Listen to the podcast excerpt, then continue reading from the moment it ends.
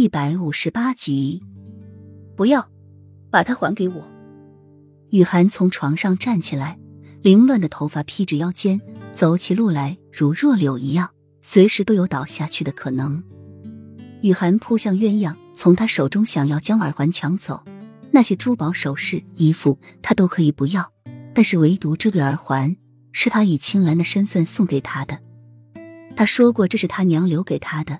所以他一直都小心的珍藏着，原本准备让他随着时间在记忆中慢慢淡去，做到心如止水。但是直到那对耳环重新出现在他面前时，他才知道他错了。他以为自己可以忘记，可以一直忍耐下去，但是看到那对耳环，他的心却痛得要命，像放在油锅中煎熬一样。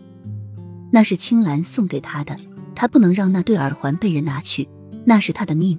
支撑他活下去的命，也是证明在山寨的那一场相遇不是一个幻觉，让他在疼痛的时候、伤心的时候、无助的时候，还可以回忆一下，给自己的心一个慰藉。但是柔弱的雨涵哪里是一个学过武的鸳鸯对手？只一用力，鸳鸯就将雨涵重重的推倒在地。你现在都已经不受宠了，凭什么要王爷这么珍贵的东西？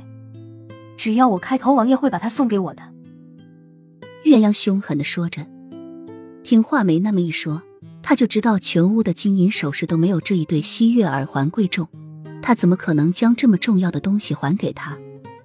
雨涵重重的摔倒在地，柔弱的身体似乎要散架一般，脸上堆满了泪水，却仍旧不死心的爬到鸳鸯的跟前，哭着求他：“求你把它还给我，我现在只剩下它了，求求你。”雨涵在被瑞王爷折磨的死去活来的时候，都没有这么卑贱的求过他。